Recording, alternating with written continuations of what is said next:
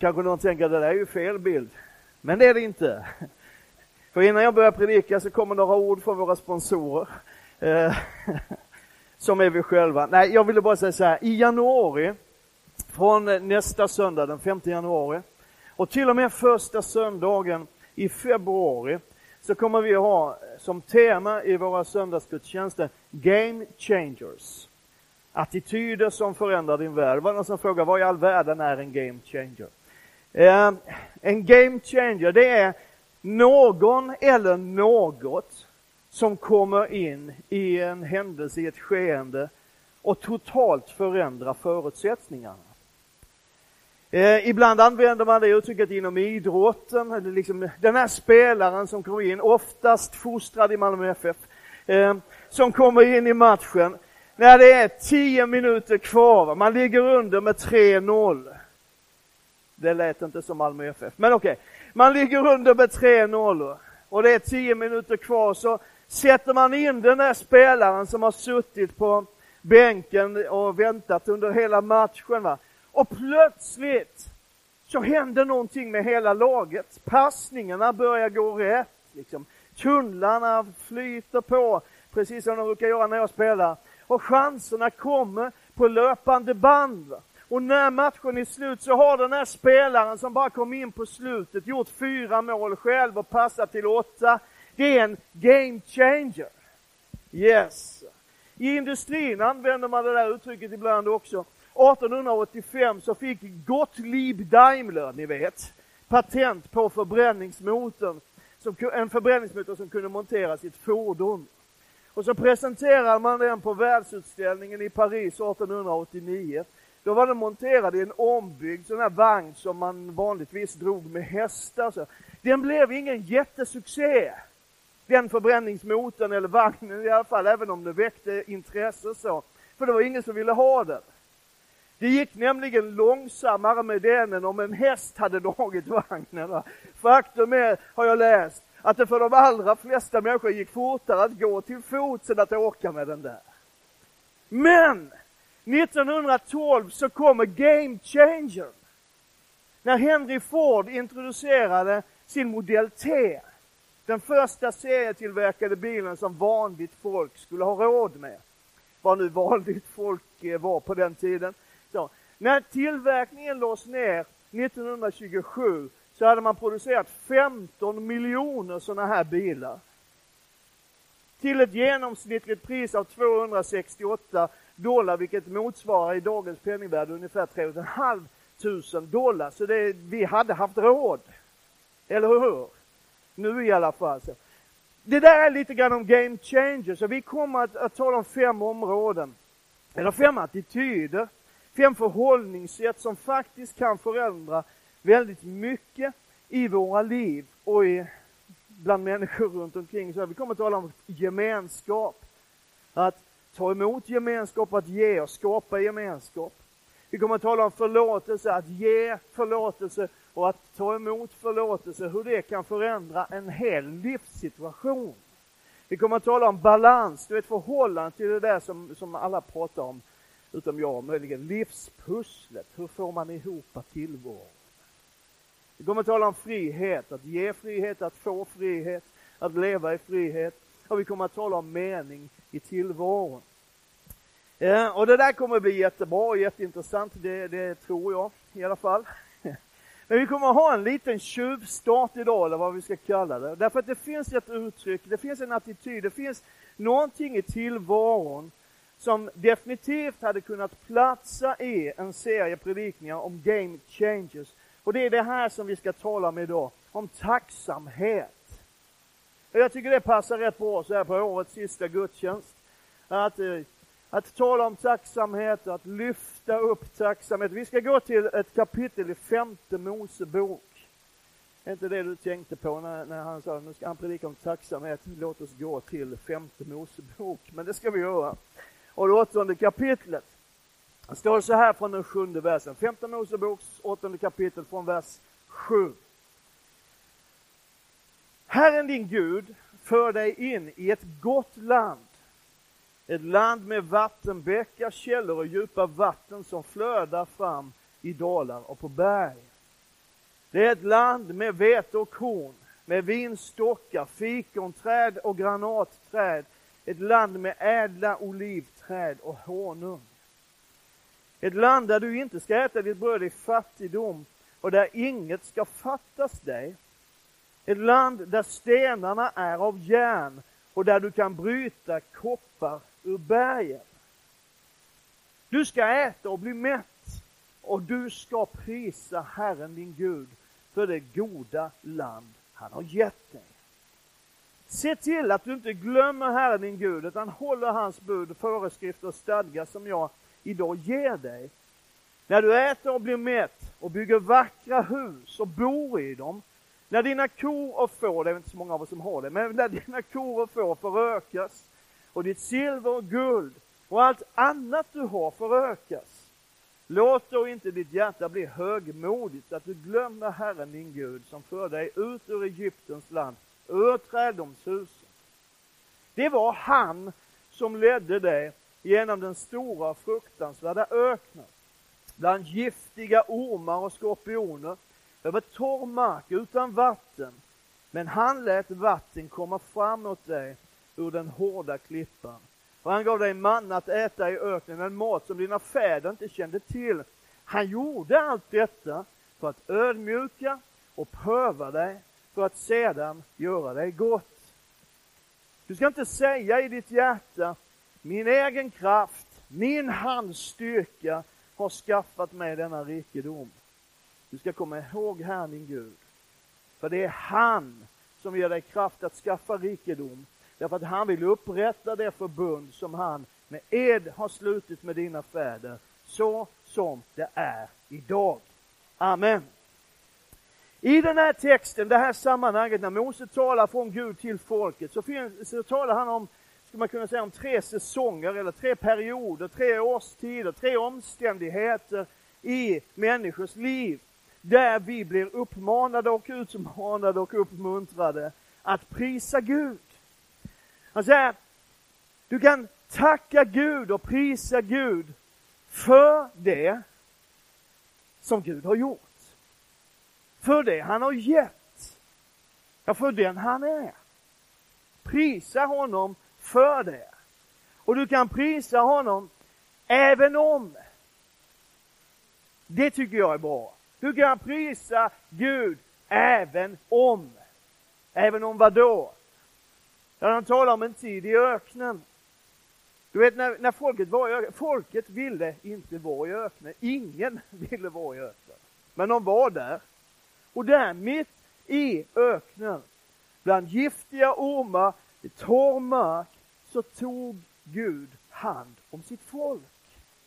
Så du kan prisa Gud även om. Och du kan prisa Gud därför att. Därför att det är han som ger dig kraft. Det är han som välsignar dig. Och han står fast vid sitt förbund. Visst är det bra? Och vet, Paulus skriver i första Thessalonikerbrevets femte kapitel. Var alltid glada. Det är jag. Det syns inte alltid, men jag är det innerst inne. Var alltid glada. Be utan uppehåll, det gör jag. Det syns inte alltid och ibland snarkar jag lite när jag gör det. Men be utan uppehåll och tacka Gud i allt, eller som det stod i en tidigare översättning, i alla livets omständigheter eller i alla livets förhållanden. Varför det? Därför att detta är Guds vilja med dig. Fattar du? Varför ska jag tacka Gud? Därför att Gud vill det.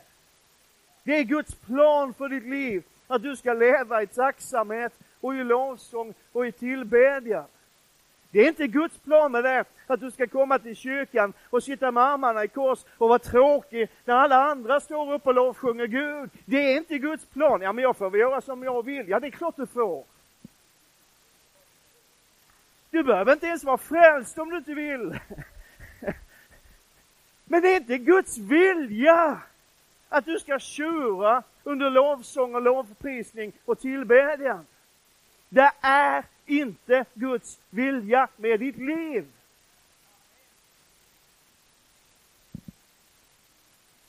Sen kan man befinna sig i olika stadier i livet, i olika säsonger i livet. En del av oss som är här idag, vi har det väldigt bra. Om du inte visste om det så talar jag om det för dig. Du har det med all säkerhet väldigt bra. Och det är inga sådana här stora skuggor som förmörkar livet. Och andra av oss som finns här idag kanske lever mitt i kampen. Och livet är tufft. Det kan handla om den ekonomiska situationen, det kan handla om hälsoläget, det kan handla om relationer som knakar i fogarna. Och, så här. och det är så viktigt att komma ihåg att när livet är som allra bäst, har du märkt det här? När livet är som allra bäst så finns det så gott som alltid ändå ett och annat mörkt moln på himlen. Eller hur? Och det är väl kanske ingen tröst i det. Men när livet är som allra jobbigast så finns det så gott som alltid en och annan solglimt i det mörkret också. Och jag tror det är så här. Kommer du inte ihåg något annat så kom ihåg det här. Anteckna det. Det här kan du ta med dig hem. Att tacksamhet ger mening åt igår. Du skänker frid för idag och skapar hopp för imorgon. Visst är det bra? Tacksamhet ger mening åt igår, skänker frid för idag och skapar hopp för imorgon. Det är någon som har sagt, jag minns inte vem det var, vad jag hörde, men det är rätt bra det också. Vi möter livet genom framrutan, men vi förstår det genom backspegeln. Och jag tror det stämmer, åtminstone om jag tittar på mitt liv. För när jag ser på mitt liv fram till den här dagen, så kan jag bara konstatera att det är inte alltid, det är ganska ofta, men det är inte alltid som livet har blivit exakt så som jag har tänkt eller velat. Men när jag ser tillbaka på mitt liv utifrån en attityd av tacksamhet så märker jag ett väldigt tydligt spår. Att Gud har varit med. Att han har lett, att han har lagt till rätta, att han ibland har korrigerat mig och andra och ibland manat på. Och jag konstaterar att jag skulle inte vara där jag är idag och jag skulle inte vara den jag är idag utan hans nåd och trofasthet. Och det, att se Guds omsorg och ledning bakåt i backspegeln, det ger mig frid och tro idag. Hur idag än ser ut faktiskt. För jag vet att jag vet att jag vet att en dag så kommer jag att kunna se tillbaka på idag genom backspegeln och upptäcka på nytt igen, Gud var med. Han är en trofast Gud utan svek. Och det Ge mig hopp och tro för imorgon. För om Gud var med mig igår och han är med mig idag så tror jag att han kommer att vara med mig imorgon också. Prisat vare hans Amen. Och vet, vi kan oroa oss, vi kan oroa oss för så mycket. Vår församling har haft en, en ganska kärv ekonomi det här året. Men jag, ska, jag måste säga det, jag är inte orolig. Jag är inte det. Jag har varit det, men jag är inte det. För jag har sett, jag har varit pastor ganska länge, och jag har sett gång på gång i de församlingar där jag har funnits med och tjänat, ja men det kan se kärvt ut, men Gud står vid sitt förbund. Amen. Han tänker inte låta sin församling gå under. Vi har sett hans trofasthet genom år och genom årtionden. Jag säger snart i hundra år, men det har jag inte riktigt. Var han med igår och han är med idag, så är han med imorgon. Amen. Var han med 2018 och han är med 2019, så kommer han att vara med 2020 också. Det står så här i psalm 100, vers 5. Herren är god. Säg det till din granne. Kan du säga det en gång till som om du tror på vad du säger? Herren är god. Och evig är hans nåd. Och från släkte till släkte vara hans trofasthet. Och här är grejen då, om jag skulle göra tvärtom. Om jag skulle se tillbaka på igår och på det som ligger bakom med besvikelse och bitterhet. För här är ju poängen, här är en grej, det, jag tror du håller med. Vet du, det går alltid att hitta anledningar till grämelse och missnöje och besvikelse och gnäll. Bara man letar tillräckligt noga så kan du, jag vet att det är svårt, men du kan hitta en anledning i ditt liv till att vara lite besviken. Och om man väljer den attityden och det synsättet på det liv man lever och ser tillbaka på hur livet har varit utifrån en attityd av grämelse och missnöje, så blir tankekedjan ganska enkel och lite trist. Det blev inte som jag hade tänkt och önskat igår. Så det blir det nog inte idag heller. Och imorgon, ja, får se om man överhuvudtaget lever. Och gör man det så blir det värre. Eller hur? En attityd av tacksamhet ger mening åt igår skänker frid för idag och skapar hopp för imorgon. Den tyske teologen, motståndsmannen som blev avrättad för sitt motstånd mot nazismen, Dietrich Bonhoeffer. Han har sagt så här, i vardagslivet inser vi sällan att vi får mycket mer än vi ger. För att det bara är genom tacksamhet som livet blir rikt. Tänk om det är sant. Tänk om det faktiskt är så att vi får mer, mycket mer, än vad vi ger. Och vill du veta en hemlighet? Det är sant. Vet du, kan vara den mest utgivande och osjälviska människan i världen. Men jag tror ändå att du får mer än vad du ger. Och det är tacksamhet som gör att livet blir rikt. För det är inte hur mycket man har som skapar tacksamhet. Utan det är hur man ser på det man har. Det är inte hur mycket man har som skapar rikedom. Och texten som vi läste, det är ju rena framgångsteologin. Men det är inte hur mycket du har som gör dig rik, utan det är hur du ser på det du har. Så är det. För jag har mött väldigt välbärgade människor, rikare än jag, det finns några som är det. Människor som har allt man någonsin kan önska. Jag har mött en del sådana människor som har precis allt allt, allt.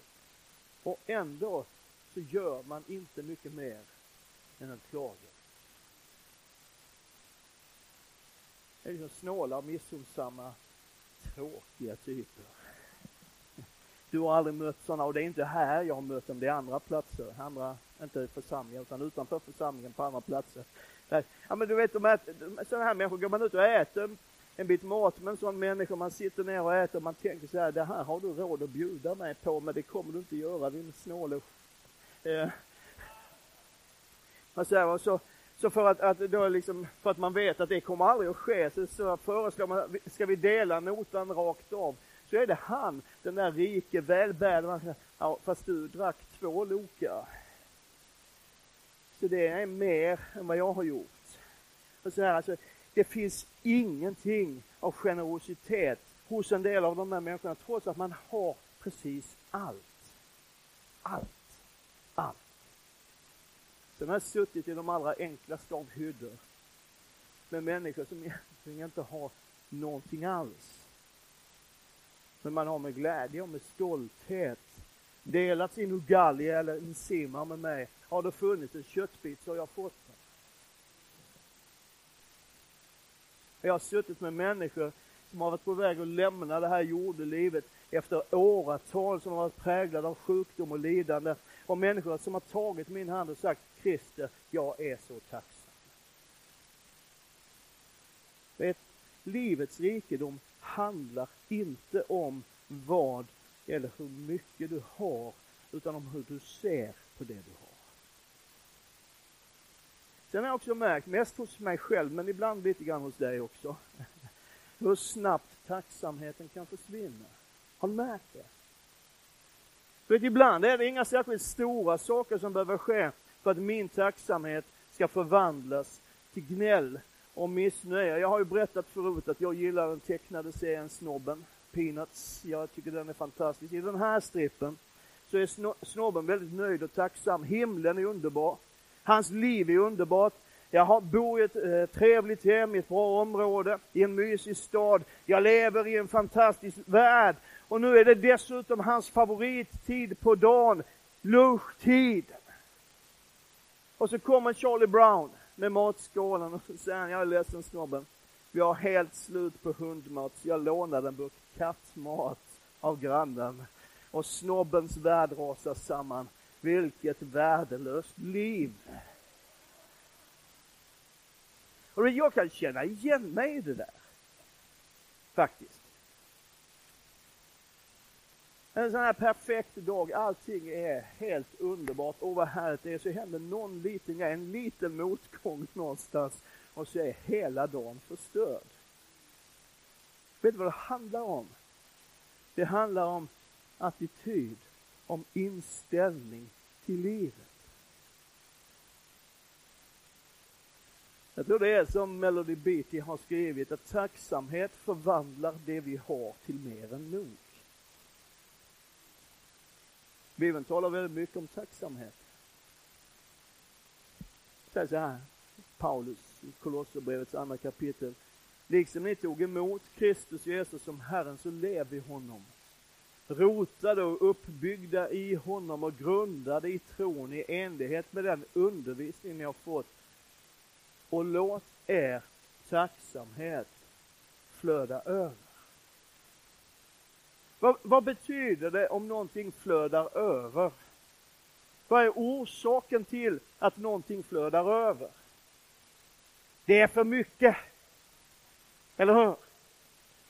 Vet, när, när det flödar över så är det, då är det för mycket. Så det Paulus egentligen säger det är, låt er tacksamhet vara för mycket. Låt din lovsång vara lite för mycket. Låt din tillbedjan vara lite too much. Låt din tacksamhet mot människor vara lite för mycket. Vet du, det är bättre att visa för mycket tacksamhet, till och med när folk inte har förtjänat det, än att visa för lite tacksamhet. Eller hur? Jag, jag drömmer om liksom den, den dagen, och jag tror vi är bra nära där, för det här är en församling som uttrycker väldigt mycket tacksamhet och kärlek. Men liksom, tänk, tänk dig liksom, att ena kyrkan blir känd för, ja det är den där tacksamma församlingen. Liksom kommer man dit, man, man behöver knappt liksom gå innanför dörren, så är det någon som kommer och säger tack för att du kom innanför dörren. Liksom. Du sätter dig bredvid någon du hör, tack för att du sitter bredvid mig. Tänk, tänk en församling som är helt genomsyrad av tacksamhet, både till människor och till Gud. Varför det? Därför att det är det Gud vill. Låt din tacksamhet vara för mycket, säger Paulus. Det betyder låt det märkas att du är tacksam. Låt det märkas i din relation till andra människor. Och låt det märkas i din relation till Gud. Den tyske munken och teologen Mäster Eckhart som levde en bit in på 1300-talet, det är ett tag sedan. Han har sagt så här, jag tycker det här är så bra. Om den enda bön du någonsin ber i hela ditt liv är Tack Gud, så räcker det. Om det är det som finns i ditt hjärta, så räcker det. Då är det bra. Så du kan tacka Gud för det som han har gjort i ditt liv, för allt som han har gett dig och för den han är. Och du kan tacka Gud även om det inte alltid blir som du vill eller som du har tänkt, han håller, lyssna nu, även om det inte blir som du har tänkt, så håller han ändå dig i sin hand. Även om inget blir som du hade önskat, så håller han ändå dig i sin hand. Och du kan tacka Gud därför att han håller sitt förbund, därför att han aldrig sviker, för han alltid kommer att finnas där. Och vet du, när du sitter där, som du såg om ditt vackra hus, och ser på ditt liv, ser på allt du har varit med om, allt som du har åstadkommit, det du äger, det du har, så tror du inte, säger Bibeln, för ett ögonblick att det du har och är för att du är så begåvad och fantastisk, även om du säkert är det. Vad stod det? Det stod så här, du ska inte säga i ditt hjärta, min egen kraft och min hands styrka har skaffat mig denna rikedom. Du ska komma ihåg Herren din Gud. För det är han som ger dig kraft att skaffa rikedom. Det är han som ger dig kraft att skaffa rikedom. Och vad är rikedom? Och vi sa det för en stund sedan, det är ju inte hur mycket du har, utan hur du ser på det du har. Så det är han som ger dig kraft att se på det du har på ett sätt som får dig att uppleva dig rik. Hur gör man det? I tacksamhet.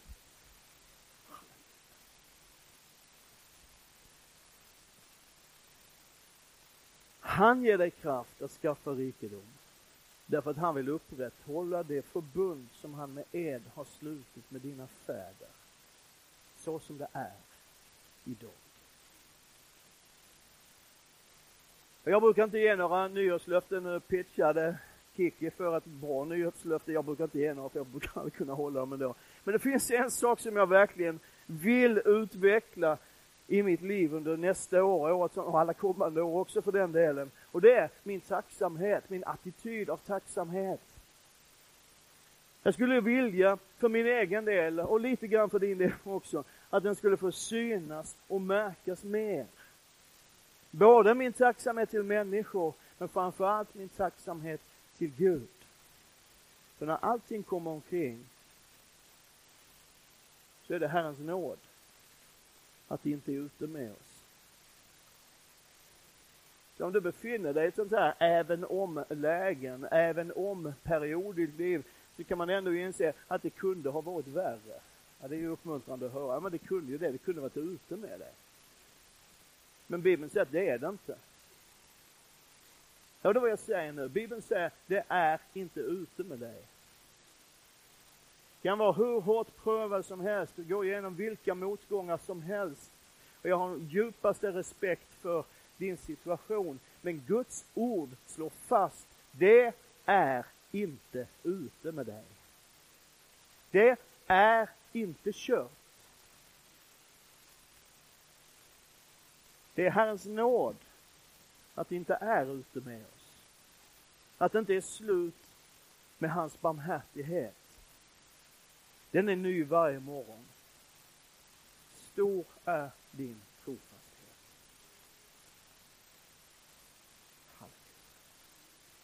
Man får ju vara tacksam att det inte står stor är min trofasthet. Det, men hans trofasthet.